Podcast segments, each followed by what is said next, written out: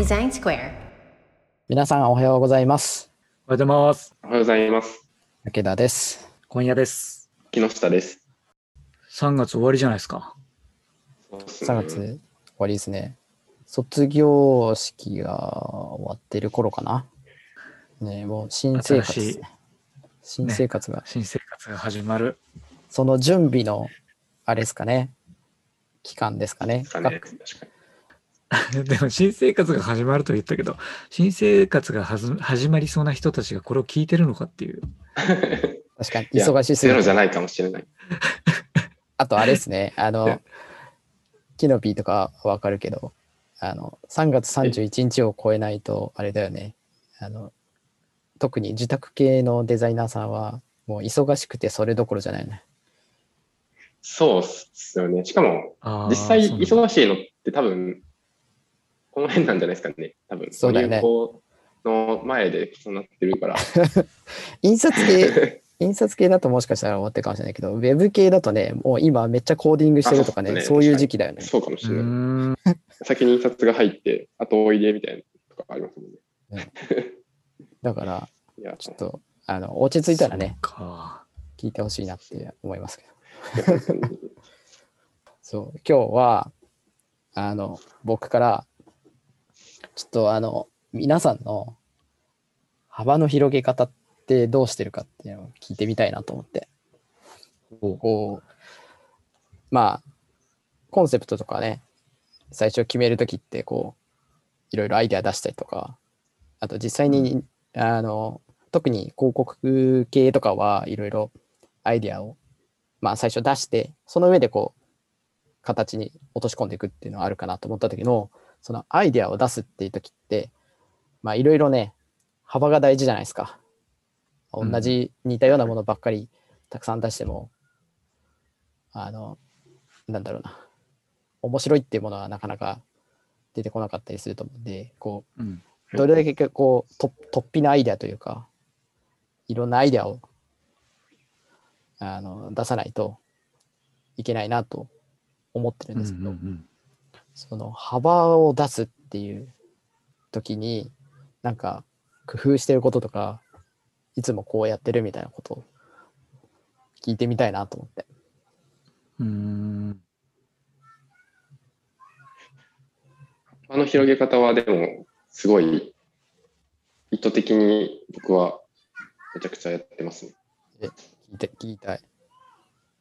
あの、しかも、今までやってきたあれと、プロセスとか、今考えてみたら、その、いろんな、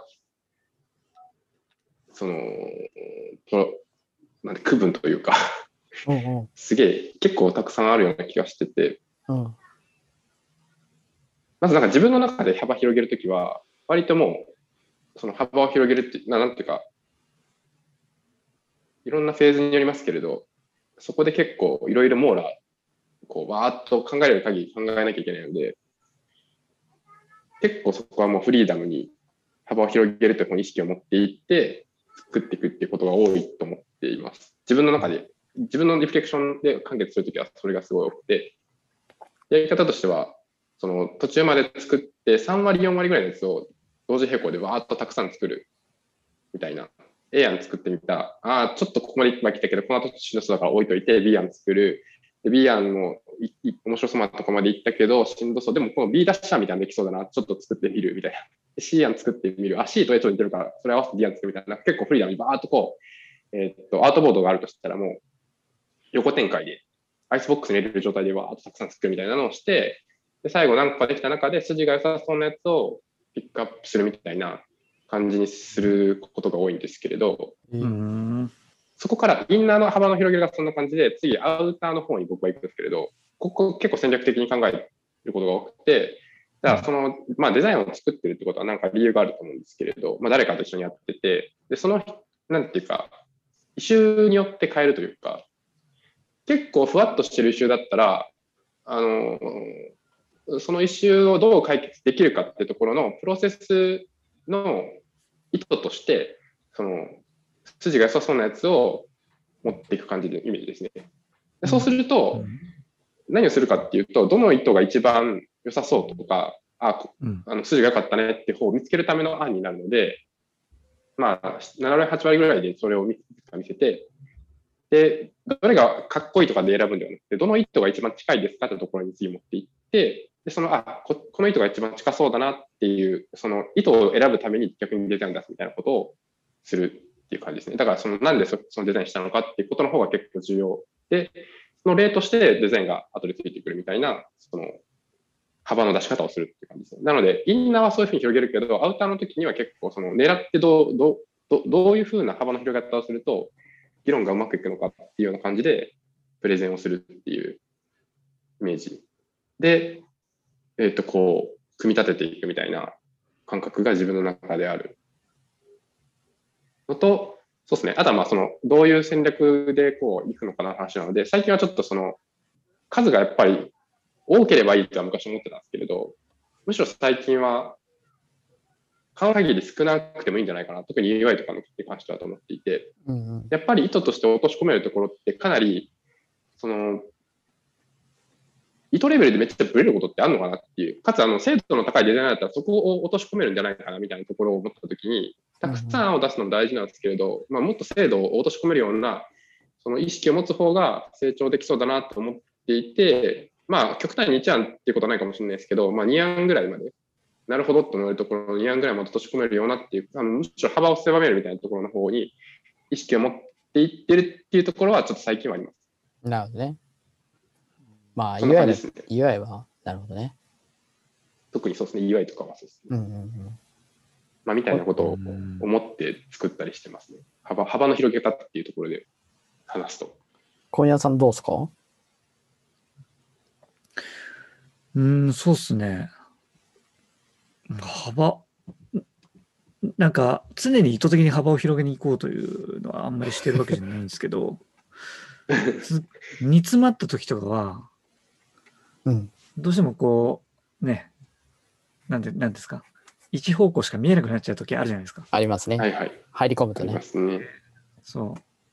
で、なんか転職サイトとかって数も少ないし、他のサイト見てもしょうがないなって俺は思ってたりするんで、うん。あのー全然違うところから発想を得ようとすることはあ、まあしますね。あ、なるほど。あの、街に出てみて、パッケージ、商品のパッケージ見てみたりとか、ああ、いいですね。ああと、道路標識見てみたりとか、はいはい。うんああと全然違う媒体の、まあ転職サイトやってるけど、なんだろうな、建築系のサイトとか雑誌とか読んでみたりとか、うーん。うん。っていうところぐらいかな。幅を、それを幅広げるっていう感じで言っていいかわかんないけど、うん。そんな感じですね。なるほど。うん。その、なんか、どうぞ。そういう別のとこから持ってくるっていうのは、ハウとして面白いですよね。一つうんうん。うんキノピーもでもね、美術館行って、ね、それ記憶しといて、それを使うみたいなことしてるもんね。そうですね。なんか、同じ領域でパクるより、そこからパクる方が効率的。言い方悪いとそんな気持ちではあるんですけど、うんうん、うん。いいと思ったところのいいエッセンスはあるから、活かせるはずだっていう前提で見たりします、その似てるかなって今ちょっと思いました。話聞いてて。そう、なんか何がいいと思ってるかをよりはっきりさせたいというか、はいはい。で、なんか俺の場合、その、がっつりモヤモヤポイントが言語化できてるわけじゃなかったりするんで、うん。はいはいえっ。と、いやった、俺の場合よくあるのが、作ってみたはいいけど、例えばキノピーみたいに一夜にはさ、作ってみたはいいけど、なんか違うみたいな。なんか昔、なんか、なんか違うの解消法みたいなの話したかもしれないけど、なんか違うっていうところがなんで違うんだろうなっていうのの解消のために、なんかいろんな情報を取りに行くみたいな。で、あ、これいいかもっていうのをエッセンスとして入れてみるはいはい。みたいな作業をするみたいな感じかな。なるほどね。なんかなんか別のところってな、うん。確かに。僕は、あの、なんていうんですかね、あの、情報をあの浅く浴びるようにいつもしてるんで、なんか、うん。なんていうんですかね、あ、あれ、これ、どっかで見たなみたいなのを思い出して、引っ張り出して、あうんこれ、このなんかエッセンス使えそうかもみたいなことは、僕もやったりしますね。うん。確かに。で僕も、その、ハウとしては、竹鉄さんの、ハウというか、プロセスとしては竹鉄さんの方に近いなと思ってて、普段からこう、集めといて、なんとなくコレクションしといて、あ、あれ使えるかも、みたいな。で結構僕、たまにしんどいなと思うのは、その、詰まった時にそこから、こういけるっていうのはしん、なんかあんまりそこは歯は見つけられてないです。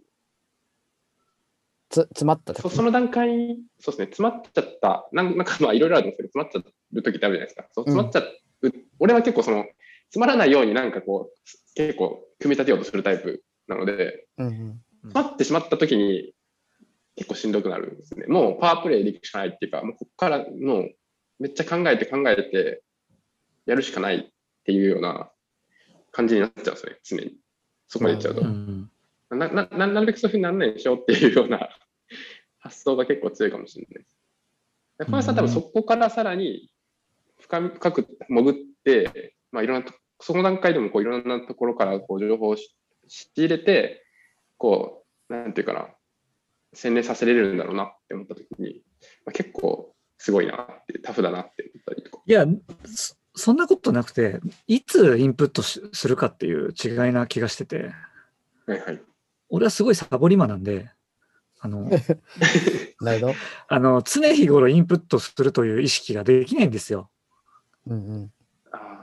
で、土壇場になって困っちゃって、あ、これもうインプットしするしかないみたいな状態でインプットしに行くっていう 感じなんだよね。なるほどね。そうそうそう。確かにそう言われると別にでもそんなにそういうことも全然あるんで何とも言えないですけど、勤勉でもないですけれど。そうですね。僕、あの、ハマったら出られない、ああんま出られるタイプじゃないから、助けを借りますね。ああの、リリフレームしなきゃいけないっていう時は、あ、はいはい。うんあのリフレームしようにも、結局自分の思考範囲から出られてないんじゃないかっていうのがあって、うん。だから本当になんかもう、なんだろうな、頭を殴られるぐらいの、なんか、そんな考え方、確かにしてなかったみたいなうん。のをええ得るには、もう他人にお願いするっていう。だからそれこそ、はいはい。うん。キノピーと話するとかっていうふううんに、なんか、要するに脳みそ、違う脳みそを借りるっていうふうにしないと、もう出られないなと思って、ドハマりした時うん。なるほど。確かにな。フィードバックのそういう使い方って面白いですね。確かに。うん。こう、スタックしたときに、なんかちょっとこう自分の意見を何か具体的にもらいたいっていうよりかは、その入ることでちょっとこうぐっと変わるっていうのを、その目的としてちょっともらうみたいな話ですよね。うん。そういう、あ、なるほど、それも OK だったらこっちも OK だとか、まあ、あここの枠組みから外れることが目的の、そう。どっかをどっかを壊したいんだよね。固まっちゃってるから。自分の頭はいはい、それでそうそうそう。それを人のちょっとこの力力学を借りるというか、力でポンとこう、ってそうそう。そういうイメージは確かに面白いですね。そういうふうに考いや、えたら確かにそうだな。キキノピーもそうだしあの森山さんもそうだしだからなんかこうこんな感じかなでなんか自分がいいなと思ってればいいんだけどなんかこう、うん、いまいちだなと思った時にちょっと話するとやっぱりこうあの見てるとこは違うからああなるほどなってそっちの見方になって思った時にまたなんかこうあの新しいエッセンスもらった感じでそこから思考が広がっていくから。なるほど。うん。そうそうそうそういう使い方としての仲間っていうのはすごくいいっすね。うん。うん。それで言うと前回話したこととか、フィードバックどうすんのって話とかって、うんあの、もしそういう使われ方をするんであれば、うんあんまり気を使って言い過ぎる必要もないじゃないですか。うん。そうですね。フィードバックって。うん。こういう考え方もあるよねっていう言い方で、まあ、そうそうそう。責任感も逆になくていいフィードバックになりますよ。うんうんうんだから、あの、フィードバック、その時にもらいたい側は、その、うん。なんだ、課題感、イイシューがあるはずだから、それを多分言った方がいいんですよね。ただ単になんか、うんうん。これを磨いてくれって話じゃなくて、今なんかちょっとスタックしてるから、なんかこう、うんあか殻を破りたいから、もうあの、問答無用で、もうガンと頭を殴ってくれぐらいなイメージで、うん。新しいアイデアくれみたいな、新しい発想くれみたいなのを逆逆に言った方がいいと思うんですね。でその時は多分あんま話聞かない方がよくて。あの、うんうん あのフィードバックする側が話聞かない方がよくてあのうん目的とかなんかその辺だけ聞いてあのもう突拍子もないのをボンボンぶち込んだ方が壊れますね。うん。確かに。確かに。だからなんか自分で幅を広げるっていうのは多分普段の情報収集なのかその時の情報収集うんうなのかん。わかんないですけど多分いろんなうん。要するに、えっと、今自分が関わってるところの外側のうん。なんかいろんなアイデアをこうねくっつけたり外したりみたいなやっていくと幅は広がるかなっていうのはまあ多分それは一人でやれるところだと思うんですけどうんうんさらにそれでもね解決しない時ってあると思ってて、うんそういう時はもうね他人の脳を借りるっていうなるほどね。なるほどな。ああ。なんか両方バランスよくやれたらいいですね。そうですねなんか、そう、俺今、竹鉄が言ったような感じの、えっと、フィードバックもらうときはあるんだけど、うんえっと、幅を広げるって意識はあんまり、あの、人からフィードバックもらうときにそんなになかったので、うんあの、全然やってもいいなと思いました。うんうんうん。それこそね、なんかこう、いろいろね、構想、構想するときとか、プロジェクトのね、最初の方は、いろいろね、みんなの脳みそを使い合うっていうのは結構大事なのかなと思ったりうんう。んうん。しますね。うん。確かに。それで言うと、このデザインスクエアも幅が広がってますよね。話すことで。いや、ほんとそうっすよ。ね。そう。3人のね、あの、一つのテーマで3人の考えを聞いてるからね、うん、そうそうそう。広がってきますよね。なんか毎週対話してるんで、なんか前よりも脳みそが共有できてる気がしてて。そうそうそう。うん。ただこれうんこの前、あの、自分で聞いてみたんですけれど、完全に忘れてたこととかもあったんで、ちゃんと振り返らなきゃダメだなって思った いや、まあ、それはしょうがない。ちょっと俺も結構忘れてそうだから聞いてみよいや、なんか意外と、あこんなん話してたわとか、いや、ひ振り返り大事だだからな。人忘れるなっていう。そう、人だからありますよ。あるけど、ね、うんこうやってね、あの、記録しておけるのはね、いいっすよね。そうですね、いいっすねいいと思います。うん、う。うん。たまにね、さんがこの前言ってたみたいに、はい、ああ、どうぞどうぞ。小林さんがこの前言ってたみたいに、なんかこう、誰かに教えるのに、これ聞きなよっていうのもできますし、ね ああ。うん。いいっすそれをね、それを自分に向けたらね、自分への再学習だね。確かに。本当そうっすね。これ1年後聞いて、なんか、1年前の自分すげえいいこと言ってんなみたいなのあるかもしれない。あるある。ありえる。ね。ありえます。あー、わかんないですね。1年前の自分未熟だったなってなってるのを想像しちゃいましたよ。今 ネガティブだから。それはいいじゃん。だって成長してんだもん。いいじゃない。あ成長してるからいいそう、成長してるから俺、成長できるか不安だから、そう言っちゃっただけで。そうっすか。そうっすか。あそう言言ってるの変わんねえな、もう成長してないから、そうそうそう。そう。ちゃんとね、成長していきたいなっていうのも思いました。うんはい。確かに。はい。成長していきたいです。じゃあ今日はこんな感じにしましょうか。はい。はーい。はい。じゃあ皆さん、さようなら。さよなら。さよなら。